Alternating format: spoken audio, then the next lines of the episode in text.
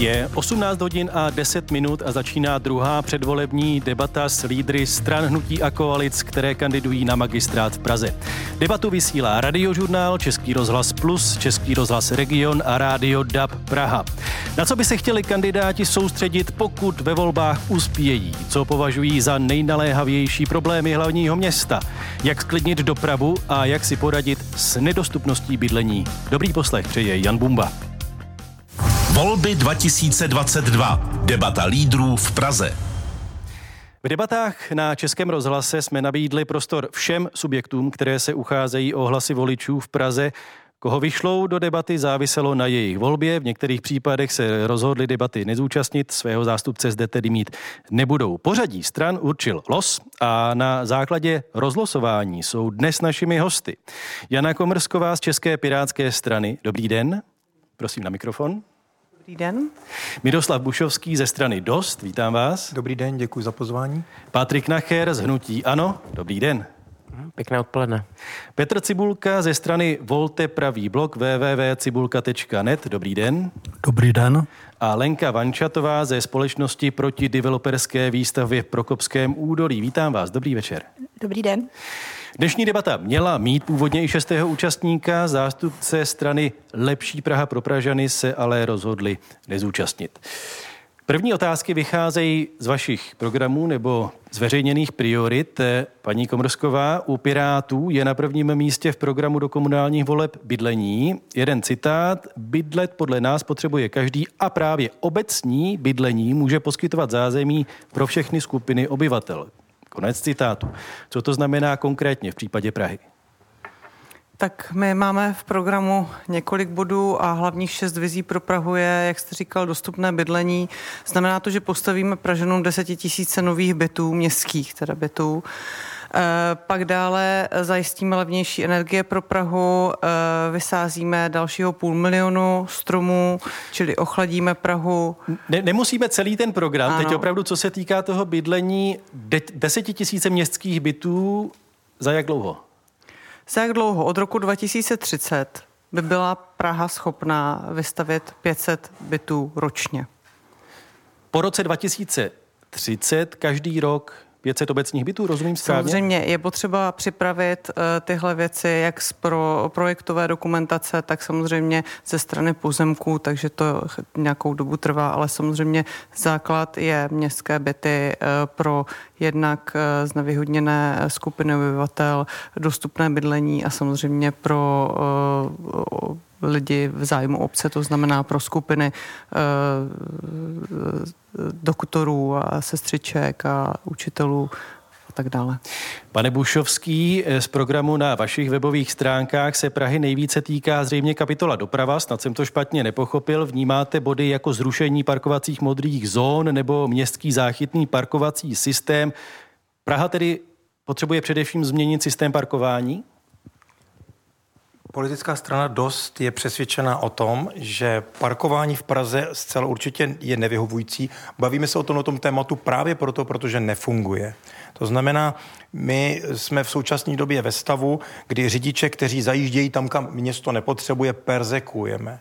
Je třeba řidiče motivovat, to znamená na stanicích, kde to je možné, stanicích metra, je zapotřebí vybudovat parkovací domy, tyto parkovací domy nabídnout za finanční poplatky, které budou stačit pouze pro provoz těchto parkovacích domů, protože zdarma pravděpodobně to asi nebude uh, tak dostupné, ale tyhle ty parkovací domy uh, by měly sloužit všem řidičům k tomu, aby se jim vyplatilo odložit svoje plechové miláčky a postupovat dál do metropole městskou hromadnou dopravu. Ono to není poprvé, co tady slyšíme o potřebě vybudovat nějaké parkovací domy a i vás se musím zeptat na to, kde byste na ně vzal pozemky. Kde na ně vemu pozemky, vám teď momentálně neřeknu, protože nejsem účasten současného vedení města, to je první věc. Pokud budeme jako politická strana chtít vědět konkrétní pozemkové vlastnictví, ať už města nebo nebo poblíž hm, stanic metra. Museli bychom podle zákona 106 o každou záležitost žádat město a čekat několik dní, než nám to, než nám to město tuto otázku zodpoví. Takže, takže nevíte, kde, by, kde byste vzal ty pozemky. V tuto chvíli vám to nejsem schopen říci. Pane Nachere, vy píšete o nutnosti vytvořit krizový plán pro Prahu a opět budu s dovolením citovat. Vytvoříme pozici takzvaného energetického ombudsmana, který bude mít za úkol vyjednávat s energetickými firmami s majetkovým podílem hlavního města výhodnější tarify pro potřebné Pražany. Konec citátu. Chápu to správně tak, že by to platilo jen pro lidi, kteří mají smlouvu s PRE anebo Pražskou plynárenskou? Ano, a dokonce by to platilo pro ty, kteří mají trvalé bydliště v Praze. My na rozdíl od státu máme tu velkou výhodu, že vlastníme ze 100% eh, pražskou plynárenskou a do budoucna bychom měli něco udělat s tím, aby jsme scelili eh, i další energetické společnosti, stejně tak jako v minulém období eh, jsme zase zpátky odkoupili vodu, protože Pražané a Praha by měla mít pod svou kontrolou ty základní komodity, jako je voda, energetika, samozřejmě všechny ty dráty a to, to co s tím souvisí. Pro tuto chvíli jsme to tam zařadili primárně, jakkoliv to na první pohled nemusí vypadat, že to je komunální téma, ale na, tu, na ty ceny energií se samozřejmě ptají i lidé v Praze. To není tak, že by, že by to bylo téma, které by se netýkalo Pražanů. No a v této chvíli, v momentě, kdy vy máte stoprocentně vlastněnou společnost, do které mimochodem zastupitelstvo, mým hlasem teda ne, ale eh, dalo půjčku pražské plynárenské 2 miliardy a další zastupitelstvo eh, dalo záruku na další 4, 4 eh, miliardovou mm, eh, půjčku ze strany bank, tak si myslím, že stejně tak Pražané, jakožto daňoví poplatníci, mají právo mít nějaký benefit z toho, že ze 100% vlastníme energetickou společnost, což stát takovouhle možnost ve vztahu k Česu nemá. A když už říkáte ten Čes, lidé, kteří bydlí v Praze, ale mají smlouvu třeba s Čezem nebo s Centropolem nebo s, nějakou další, eh, s nějakým dalším dodavatelem, ty, ti by měli smůlu? No tak my samozřejmě můžeme ovlivnit to, co máme pod svou kontrolou a to je v této chvíli pražská plynárenská. V momentě, kdyby skutečně ta městská firma byla i nadále profesionálně řízena, tak by se nedostala do těch problémů. Včas by nakupovala plyn, popasovala by se mnohem lépe s, s, jako dodavatel poslední instance, kde jí vlastně do vínku spadlo nějakých 30 tisíc klientů. Eh, a tak dále. A nestalo by se to, co se stalo, že z firmy, která městu přinášela posledních 6 let půl miliardovou dividendu, tak se stala firma naopak, kterou musí město podporovat. Rozumím, prostě ovlivnit to, co nás, se ovlivnit dá reálně. Tak a pro nás, nám jde o to, aby tady vznikl jakýsi energetický ombudsman, který by to prostě měl na starosti, který by byl opravdu odborník, nebyla by to nějaká politická figura, někdo, kdo se v té branži pohybuje, protože se evidentně ukazuje, že ten, kdo tomu k té energetice nerozumí, takže je, tak žije někde na obláčku, má nějaké obecné floskule a rady a to těm lidem opravdu nepomůže v této chvíli. Pane Cibulko, na vašich webových stránkách eh, jsem našel spíše starší texty, ve kterých se píše třeba o nesfalšované přímé švýcarské demokracii. Tu byste chtěl prosadit v rámci Prahy? Eh, rozhodně, protože pokud Praha nemá skončit jako rozkradené a zadlužené město, tak občané v referendech musí schvalovat jak každoroční městský rozpočet i rozpočty městských částí, tak i každou investici, ať už nákup nebo prodej městského majetku, který přesáhne milion korun. Pokud občané budou vyřazeni z těchto rozhodovacích procesů, tak nic nezastaví e, rozkradení a zadlužení Prahy. Ta švýcarská přímá demokracie je 700 let osvědčený systém a jenom díky tomu Švýcarsko není rozkradené a zadlužené. Znamená to tedy, že by se mělo v referendech hlasovat eh, jak často, jak často no, myslíte, že by to bylo? Eh, ty každoroční referenda, ty jsou jasná. Prostě kdykoliv město eh, přijme rozpočet na další rok, tak konečné slovo musí mít občané v referendech. A ty, ty další nákupy a prodeje, to stačí dvakrát ročně, když se třeba bude hlasovat o pěti nebo deseti nebo dvaceti případech a e, prostě co neprojde, tak se vrací zpátky zastupitelstvu. Paní Vančatová, e, vy působíte tím svým názvem jako strana jednoho tématu, že chcete ochránit Prokopské údolí před developery.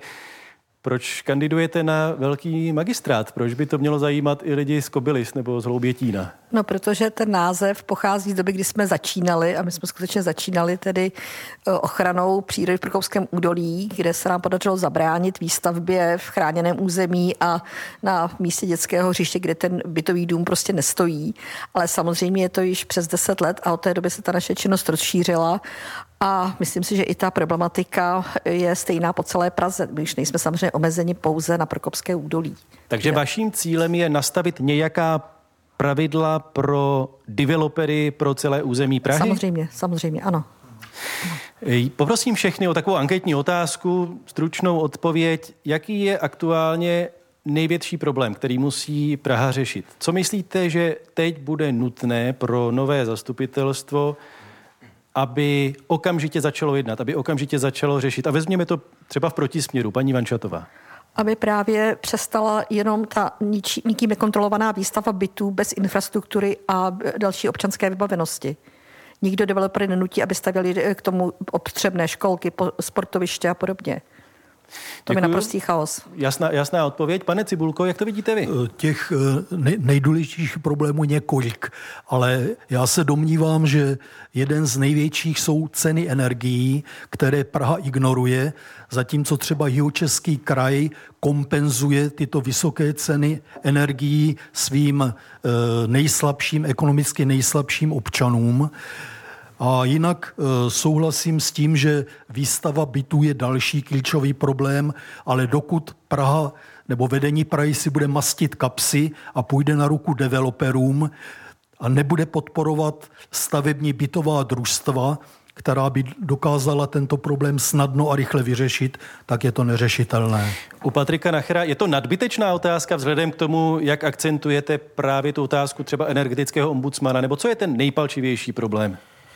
No taky nejaktuálnější rozhodně vznik eh, energetického tarifu, který by byl právě pro předem definované skupiny od pražské eh, plynárenské. Konec konců Praha byla ještě před jeho českým krajem a tam musím pochválit, to byla jak koalice, tak opozice. My jsme s ním přišli už v únoru Eh, balíček rychlé pomoci pro Pražany a předpokládám, že nové zastupitelstvo by v tomto balíčku, kde se proplácí lidem, kteří eh, mají méně než 200 korun na svoje výdaje denně, tak se jim proplácí školkovné, další náklady ve, vzdělávacím, eh, ve vzdělávací struktuře, ale je to i pro seniory příspěvek na bydlení, který jinak dostává dostávají od státu a který je nedostatečný, tak já předpokládám, že nové zastupitelstvo v této pomoci bude pokračovat, protože skutečně neplatí platí, že bohatá Praha rovná se bohatý Pražan, jak to někdy k tomu svádí. A proto Praha často nabízí služby i pro třeba středočechy nebo pro lidi mimo Prahu,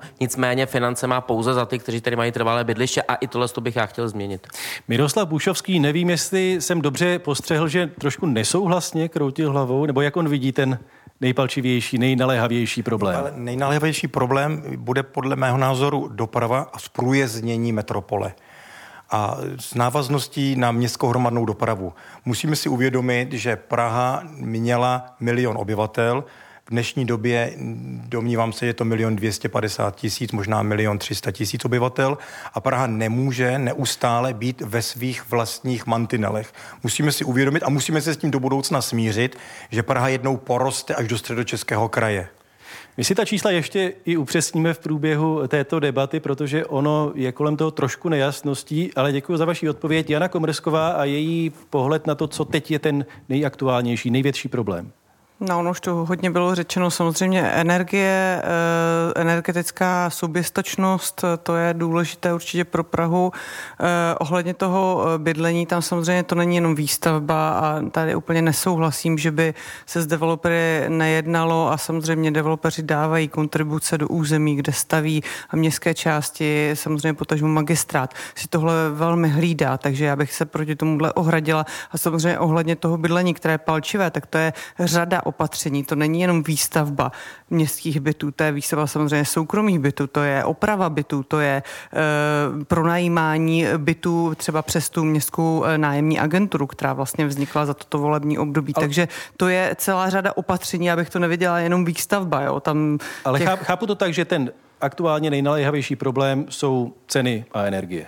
Ceny a energie určitě. Posloucháte předvolební debatu Českého rozhlasu. Našimi hosty jsou Jana Komrsková z České pirátské strany, Miroslav Bušovský ze strany Dost, Patrik Nacher z Hnutí Ano, Petr Cibulka ze strany Volte Pravý blok cibulka.net a Lenka Vančatová ze společnosti proti developerské výstavbě v Prokopském údolí. Dobrý poslech přeje Jan Bumba. Volby 2022. Debata lídrů v Praze. Několikrát už jsme se dotkli otázky eh, dopravy a pojďme ji probrat trošku podrobněji. Eh, myslíte si, že se má magistrát snažit omezovat eh, počet aut na území hlavního města, nebo to není jeho cílem? Miroslav Bušovský si myslí, že ne.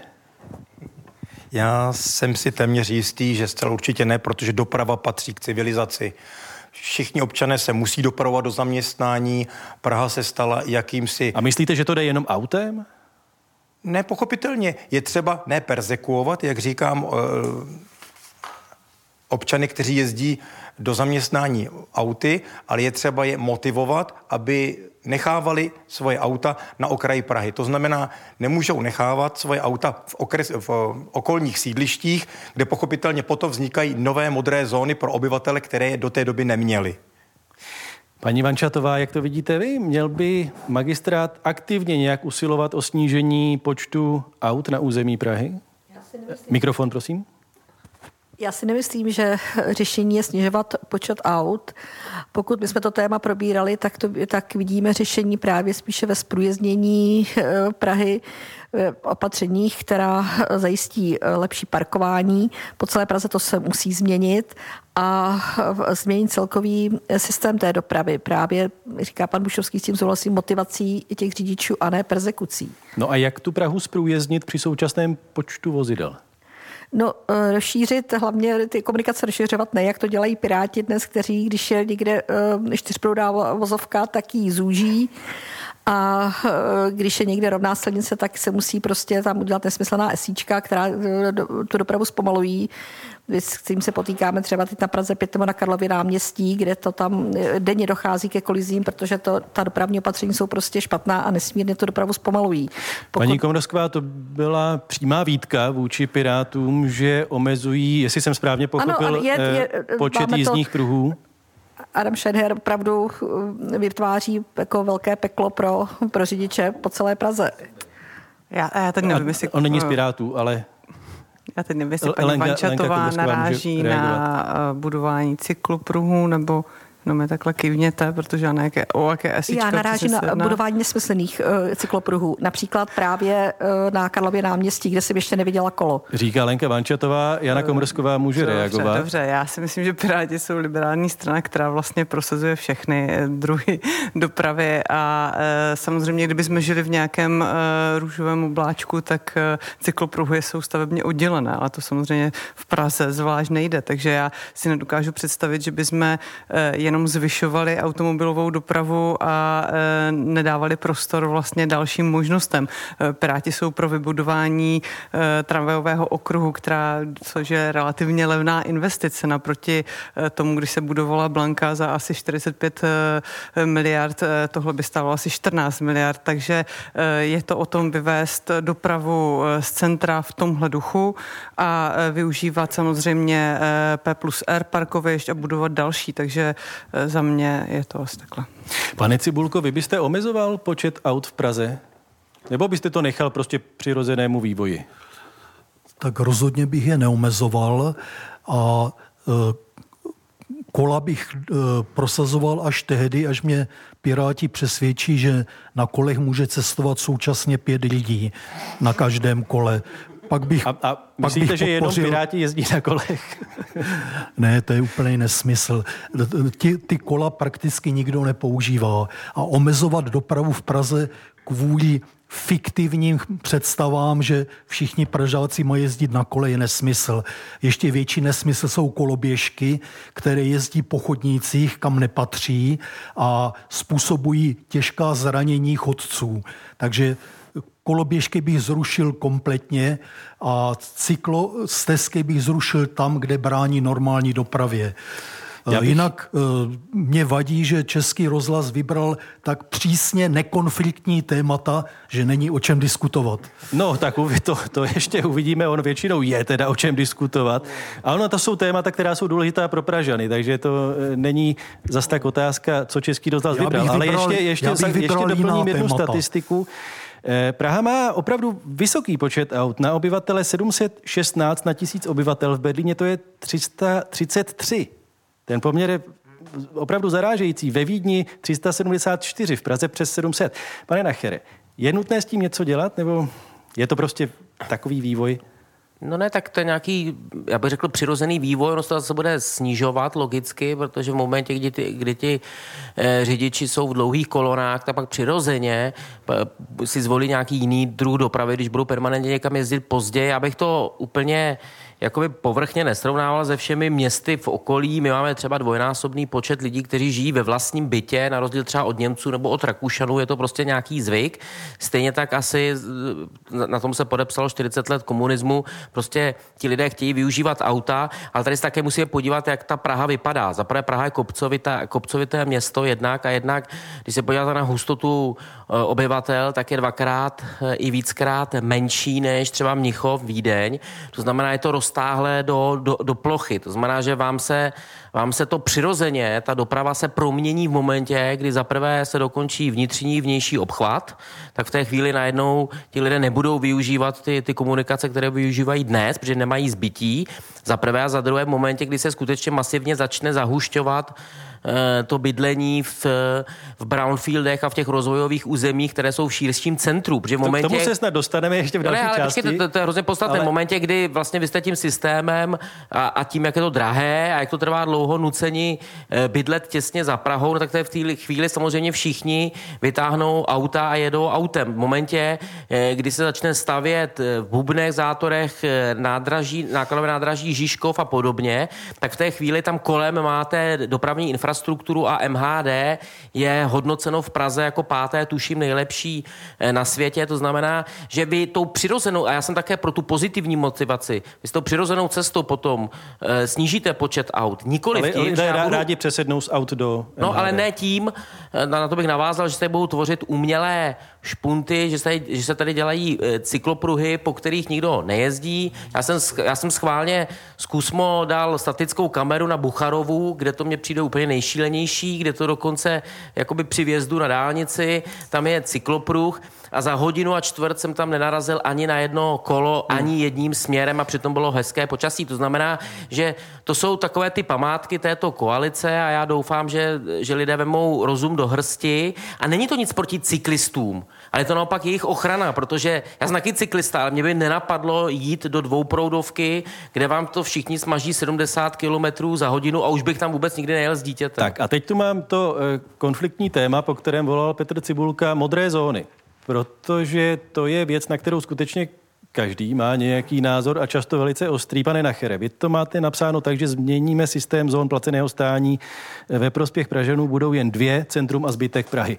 Prosím jenom stručně, jak byste ano. to rozvedl? No je to tak, že by prostě kromě historického centra nebo Pražské památkové rezervace, aby byl přesnější, byla jedna parkovací zóna, tak aby Pražané z těch sídlišť nebyly Pražané druhé kategorie, eh, kterým tam může parkovat kde kdo, ale oni sami vlastně po městě se příliš hýbat eh, nemohou.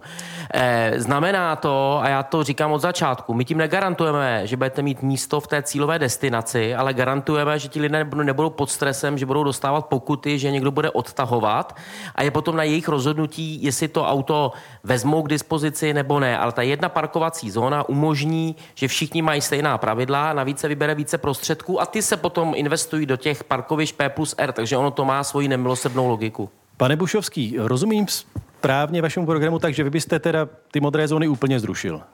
Modré zóny mají podle mě pouze dvě možnosti. Buď necháme ten paskvil, který tady je, protože si na ní občané zvykli. Znamená to, občan zaplatí parkovací místo a nemá garanci, že zaparkuje. Na to už si občané zvykli. A nebo uděláme jednoduchou věc, zrušíme je kompletně.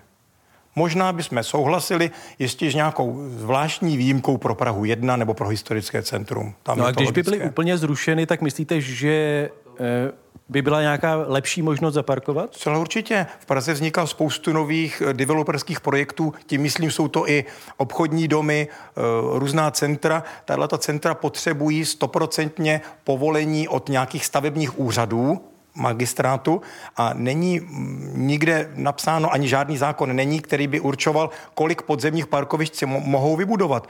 Není, mm, není od věci, není od věci požádat nebo nějakým způsobem změnit, případně Praha by mohla zainvestovat jedno, hmm. jedno nebo dvě parkovací místa v těchto centrech, které by potom převzala do své, do své péče. Pane Cibulko, jak vy byste to viděl s modrými zónami v Praze? Eh, já bych eh, začal tím, že bych jako primátor nařídil budovat podzemní garáže všude, kde to je možné a velká záchytná parkoviště na okrajích Prahy. Jak, tak, jak by přibývaly tyhle podzemní garáže, tak bych rušil ty modré zóny. Ale nemůžu je zrušit, nebo já si myslím, že to nelze zrušit hned, protože pak by byl box o to, kde zaparkovat auto. A e, když budou ty podzemní garáže, tak každý si najde tu garáž, která je nejblíže jeho bydliště a to bude využívat. Paní Vančatová by zachovala systém modrých zón tak, jak ho známe teď v Praze? Ne, určitě ne. My si domníváme, že by Praha měla být jednou zónou s výjimkou tedy starého města, tam by určitě mělo být, měla být jiná pravidla, protože Pražané prostě... Bydlí... Staré město myslíte Prahu 1? Prahu 1, malou města? stranu, ano, to historické centrum, to by určitě mělo mít e, pro vjezd i parkování přísnější pravidla, ale e, ostatní část Prahy by měla být jedným místem pro parkování, kde platí stejná pravidla a měly by tam mít možnost zaparkovat lidé z celé Prahy ať jsou z kterékoliv části, protože každý potřebuje přijíždět po té Praze eh, prostě eh, na různé, do různých obvodů a nej, ten současný systém je naprosto šílený, kdy pořád vlastně pácháme přestupky prostě proto, že potřebujeme něco dojít vyzvednout, dojet na jinou část Prahy hmm. a nemáme vlastně možnost tam řádně zaparkovat. Paní Komrsková, jedna modrá zóna pro celou Prahu? Ne, Piráti nepodporují jednu zónu pro celou Prahu, protože eh, by to vlastně nefungovalo. Eh, jsme proto, aby se vybudovaly podzóny a e, ty by se naopak logicky rozdělily, tak aby každý mohl zaparkovat i, když to řeknu, přes polní v rámci městských částí. E, podporujeme návštěvnický kredit, který už se začal jednat s městskými částmi a magistrátem, kde by vlastně byly takzvaný předplacený podle toho, podle počtu hodin. Já jsem z městské části Prahy 10, my jsme zavedli modré zóny v tohle volebním období a můžu vám říct, že vlastně rezidenti e, to, jsou na tom mnohem lépe, než byli předtím. Posloucháte předvolební debatu.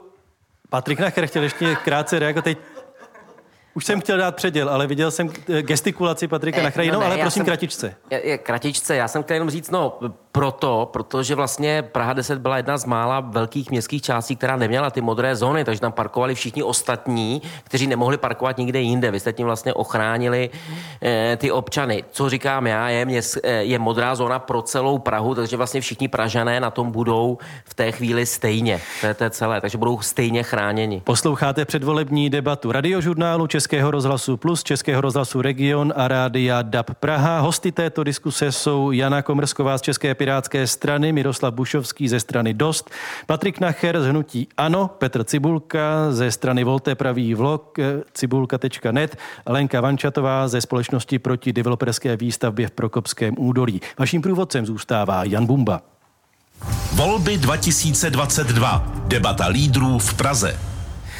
Já se vrátím teď k tomu počtu obyvatel Prahy, protože podle statistik všichni to známe, je to milion 300 tisíc lidí, ale podle dat mobilních operátorů ve skutečnosti žije v hlavním městě ještě asi 300 tisíc lidí navíc. Je problém, že ty 100 tisíce obyvatel Prahy nemají trvalé bydliště v hlavním městě? Pane Cibulko, co myslíte? No to... že, že ten skutečný obyvat, počet obyvatel Prahy je vlastně větší než je oficiální? Je to problém z hlediska odvodu daní a přetížení města. E, já se domnívám, že pokud tihle pochybní developeři budou třetinu nových bytů prodávat ruskojazyčné populaci, tak se prostě tento problém nedá vyřešit. Proto jsem říkal už na začátku, že je nutné, aby Praha přestala podporovat developery a začala podporovat stavební bytová družstva, která jako jediná mohou vyřešit problém eh, bydlení pro všechny. Bytová družstva s účastí mm, Prahy, s účastí No, Praha by iniciovala a podporovala zakládání stavebních bytových družstev uh. a e, když by, byla, když by byly volné stavební pozemky v majetku města, tak by přednostně e, výběrové řízení se týkalo stavebních bytových družstev. Developeři ať si zhání privátní pozemky. Myslíte, že Praha má lákat nové obyvatele? Je v zájmu Prahy aby se početně rozrůstala? Paní Komrosková, co myslíte? No, já teď úplně nevím, na co narážíte. Samozřejmě eh, Praha eh, musí podporovat svoje obyvatele. Já vůbec a... na nic. Eh, tady v roce 2001 se povolilo nejvíce stavby bytu od revoluce, jo, asi 9700, takže já si myslím, že s tou výstavbou je to samozřejmě na pozitivním vzrůstu. Problém je z ceny bytu. Já si dokážu představit, že bychom zakazovali nějakým cizojazyčným skutečným uh, obyvatelům uh, kupovat byty, to, to, určitě, to určitě ne, ale samozřejmě jako uh, problematika bytů je prostě základ, aby se stavěly městské byty a to budou opakovat pořád dokola, takže nárůst samozřejmě obyvatel záleží, záleží na tom, na, na té výstavbě. Zkusím tu otázku teda ještě trošku pozměnit. Jestli vidíte problém v tom, že infrastrukturu Prahy využívají lidé, kteří nejsou trvalé přihlášení k pobytu a neplatí tedy e, místní daně a poplatky. Pane Nacher. No, my se tomu věnujeme, já už na, na to upozorňuji několik let, že skutečně ta v Praze využívá eh, dopravní infrastrukturu, sociální služby, vzdělávací systém a podobně. Řekněme milion 600, milion 700 tisíc obyvatel, to je na úrovni Varšavy, ale ve skutečnosti na základě rozpočtového určení daní dostává Praha za milion 300 tisíc. A on to samozřejmě každý rok to vytváří deficit.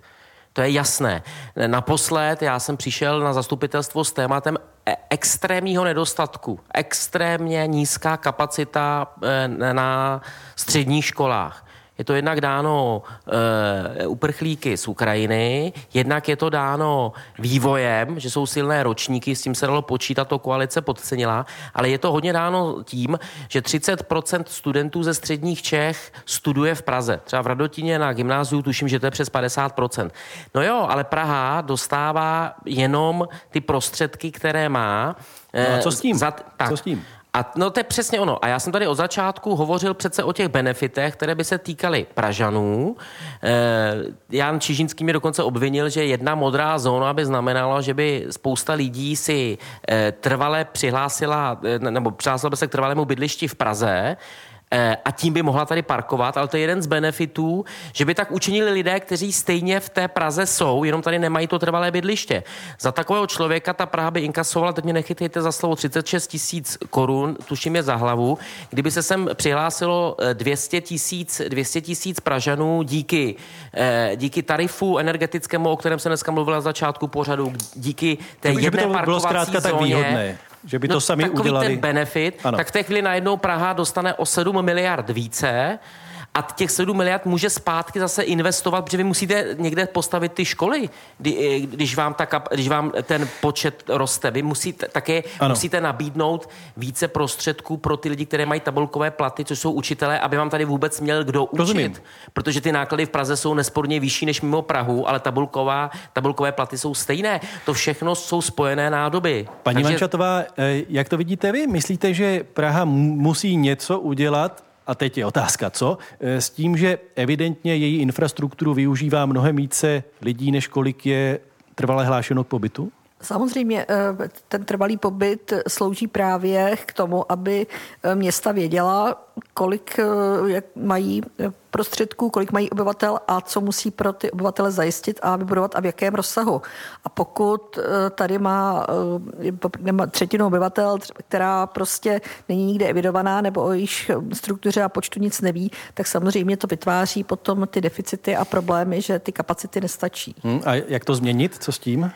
No podpořit jednak to, to, to trvalé bydlení nebo hlášení teda k trvalému pobytu tam, kde ty lidé opravdu žijí a prostě motivovat ty lidi zase pozitivně, aby se jim to prostě vyplatilo, se k tomu trvalému pobytu přihlásit tam, kde jste ten byt koupili nebo kde skutečně bydlí. Pane Bušovský, to byste podepsal nějak motivovat eh, lidi k tomu, pozitivně motivovat, aby se přihlásili k trvalému bydlení v Praze? Jsem rád, že jste pochopil, že jsme zásadně proti jakýmkoliv persekucím. to... Takže když navážu eh, na to, v první řadě bych chtěl poděkovat a chtěl bych jenom zdůraznit, že čtyři z pěti přísedících souhlasí s tím, že třeba Prahu zprůjezdnit. To je bez debat, to je první věc. Neznamená, Počkejte, že... Teď, už jsme, teď už jsme ale u té otázky Dobře. spojené, spojené s počtem obyvatel. S počtem obyvatel. Musíme si uvědomit jednu věc. Politická situace, která tady je, to znamená situace, kterou řídí dnes a v minulosti řídili vlády, tak nastavili Prahu tak, že je místem, kde seženete spoustu různé práce a spoustu dobře finančně ohodnocené práce. To znamená o lidech, o kterých vy mluvíte, které byste sem rádi přistěhovali, tak mnoho těch lidí, řekněme, že jich bude 300 tisíc, se sem ani nechtějí přistěhovat. Jsou to lidé, ať už jsou nejenom ze středočeského kraje, ale uvědomte si, že do Prahy jezdí lidé i z krajů jako jeho český, eh, západočeský a tak dále. Někteří lidé a, a dojíždějí do Prahy až 100-120 kilometrů denně, tam a zpátky. A co s tím? Co, co byste navrhoval? Nenarušujte, nenarušujte vůli těchto občanů. V podstatě jediná věc je rozšířit, eh, když už budeme třeba navážeme na městskou dopravu, rozšířit, tak jak se píše v médiích, že metro v Letňanech končí v polích. Já jsem přesvědčen, že je to v pořádku. Vytáhněme metro až dál do polí, tam nechme developery, jak už říkali přísedící, postavit jejich eh, betonové města a tam ty lidé by měli v rámci trhu buď si koupit bydlení, řekněme na dobu jednoho, jednoho týdne, kdy pracují v Praze, ale jestli se do Prahy nastěhují, přestěhují, to už je jejich věc, ať už, ať už virtuálně hmm. nebo skutečně. Za nejnaléhavější problém podle průzkumu Pražané považují nedostupnost bydlení. Eh, bylo by řešením výstavba městských bytů? Kolik bytů podle vás by mělo mít ve svém vlastnictví hlavní město Praha? Paní Vančatová. Já si myslím, že výstavba městských bytů je určitě žádoucí. Já si myslím, že se ukazuje, že je velkou chybou, že obce se e, zbavily e, většiny bytů a teď se ty problémy právě e, objevují. A myslím si, že by Praha měla, nebo obce jako Praha jako taková měla mít určitě tak třetinu, 30% bytového fondu ve svém vlastnictví. Poprosím o stručnější odpovědi, pane Cibulko. Už jsem o tom tady několikrát hovořil. Družstevní bydlení, ano. Uh, to jste říkal? Praha má podle mass médií několik tisíc zdevastovaných bytů, které už spoustu let neopravuje. To je první krok. Za druhé, už jsem o tom mluvil, nepodporovat developery a nemastit si kapsy, ale podporovat stavební bytová družstva, která se tady před 30 lety osvědčila. Dále vypisovat výběrová řízení na pozemky v majetku města a já bych řekl, že to je v zásadě mhm. všechno. Děkuju. Ale e, samozřejmě pokud 30 let město kašle na výstavbu městských bytů, tak před volbami to téma otevřít, to je ztráta času. Děkuji vám. E, poprosím opravdu o stručné odpovědi. Máme velmi limitovaný čas, pane Nachere. Kolik bytů by měla mít Praha? Tak je to kombinace. Dneska přímo Praha, hlavně město má 1%, s městskými částmi kolem 4%, 30% eh, to je, to je skutečně naivní, to nelze možno dosáhnout. Je to kombinace, buďme realisti, je to kombinace. Město může pomoct uh, prostřednictvím družstevního bydlení a uh, developeři je potřeba s nimi vytvořit jasné podmínky. Hmm. Bavili jsme se tady o tom, je to kontribuce, eh, plá, plánovací smlouvy. Oni mohou část toho bytového fondu předat městu za nákladovou cenu těch bytů. Eh, eh, developeři nejsou nepřátelé, tak, tak ale nejsou to ani... se, že naléhám, ale kolik teda bytů by měla mít Praha ve svém vlastnictví?